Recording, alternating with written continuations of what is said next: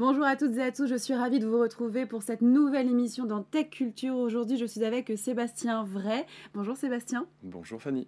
Alors toi, tu es le directeur général de Ezio, qui est une solution euh, complète de paiement et de suivi de paiement pour mieux organiser et sécuriser les prestations de courses des établissements de services à la personne. Alors, pourquoi avoir créé une start-up dans ce secteur précis du service à la personne? Parce que je voulais fonder une entreprise à impact. Mhm. Euh, parce que euh, la société euh, vieillit, parce que les personnes, quand on les interroge, elles veulent rester le plus longtemps possible à domicile. Oui. Et donc, pour organiser ce bien vieillir à domicile, eh bien, il faut des services d'aide à domicile. Mhm. Et on avait remarqué que sur les achats du quotidien pour les personnes vulnérables, il y avait une sorte d'organisation un peu bancale et compliquée. Et donc, on a créé Ezio pour faciliter le paiement de tous les achats des personnes vulnérables pour ces euh, entreprises euh, et associations d'aide à domicile. Ok. Et comment ça fonctionne concrètement, cette solution? Concrètement, euh, nous équipons les établissements d'aide à domicile avec des cartes bancaires Mhm. classiques. Et surtout, on a créé un logiciel qui permet en ligne de euh, piloter toutes les cartes bancaires. Donc, en gros, les auxiliaires de vie, elles sont équipées avec une carte bancaire. Dans le logiciel, on renseigne qui a la carte bancaire. Elles sont alimentées avec de l'argent euh, des clients. Ouais. Et quand une auxiliaire de vie va faire des courses à la pharmacie, à la boulangerie, au supermarché, pour euh, une, un ou une bénéficiaire, eh bien, euh, il est possible de savoir qui a fait les courses. La- L'aide à domicile, elle renseigne le nom du client Ouais. et elle fait une photo du ticket de caisse. Comme ça, il y a un historique, une traçabilité complète pour les familles et puis euh, un niveau de sécurité supplémentaire. Donc c'est assez simple d'utilisation. C'est une carte bancaire classique. On va payer. Et une fois que l'auxiliaire a payé, elle reçoit un SMS qui lui dit Eh, Pour qui as-tu fait les courses Mm. Et merci de me faire un une photo du ticket de caisse. D'accord. Pour mamie machin. Pour, pour Mamie Huguette, voilà, c'est Pour ça. Mamie Et Huguette. Papy André. Ah, très bien. Ah, Papy André, j'avais Papy André.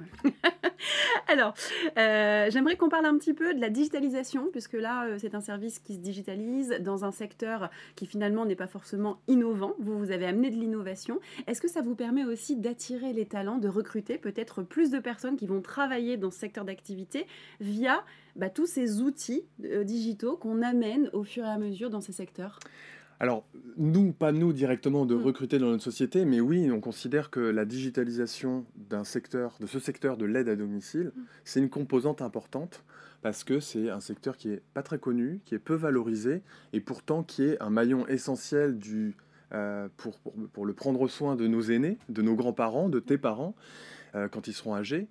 Et, euh, et donc les équiper, équiper ces, ces- ces auxiliaires de vie et ces sociétés et associations d'aide à domicile avec euh, un smartphone, avec une carte de paiement, euh, avec tout un, un- un arsenal, ça les rend autonomes. Mm.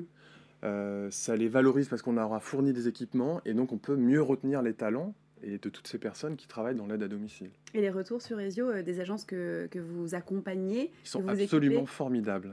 non, non, Non, ils sont, ils sont terribles. Aujourd'hui, ça fait, ça, euh, ça fait un peu plus d'un an qu'on commercialise Mm. Ezio. On a plus de 150 établissements d'aide à domicile. Donc, parmi les plus grands réseaux, euh, on connaît O2, on connaît. APEF, Général des Services, Senior Compagnie, et ADMR, qui sont des- les plus grands réseaux associatifs. Et tous nos clients nous disent on reviendra jamais en arrière. En fait, la, la- la prestation de course était tellement euh, bancale dans, dans l'organisation, c'était du cas par cas, il n'y avait pas d'harmonisation de l'organisation. Et donc, on leur a apporté énormément de sérénité, Mm. la sécurité pour les employés, pour les clients, euh, moins de, de- de situations surprises où euh, l'argent bonne est pas. traçabilité. La traçabilité, les familles qui sont hyper rassurées. Oui, donc, oui. en fait, on a tous les atouts et, euh, pour, euh, pour que ça, se, ça devienne un nouveau standard de qualité dans les services à la personne. Bon bah super. Bon bah maintenant, c'est le temps aussi de notre question sans filtre. Oui. Pourquoi avoir créé une fintech alors qu'il y en a déjà plein? Eh bien, pourquoi pas? Non, C'est votre réponse. C'est non, c'est pas ma réponse, mais euh, aujourd'hui, euh, on a, nous, on est une jeune génération. On est une génération où on comprend la technologie, on est capable d'utiliser les nouvelles technologies, donc la fintech, les technologies financières. Et je ne pouvais absolument pas concevoir que euh, ça soit utilisé euh, pour faire du trading, pour Mm. euh, euh, mieux investir ou autre, etc. Et j'avais besoin que ça soit utile pour un secteur d'activité qui est peu digitalisé. Et en fait, C'est ces gens-là qui nous font du bien dans la société. L'aide à domicile, les auxiliaires de vie, C'est vrai. c'est eux qui s'occupent de nos parents. Mm.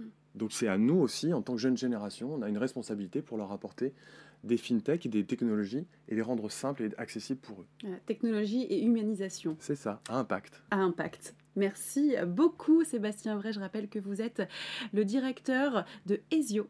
Merci Fanny. Merci. Et merci à vous de nous avoir suivis. Je vous donne rendez-vous euh, très prochainement pour une nouvelle émission, euh, toujours sur Tech Culture.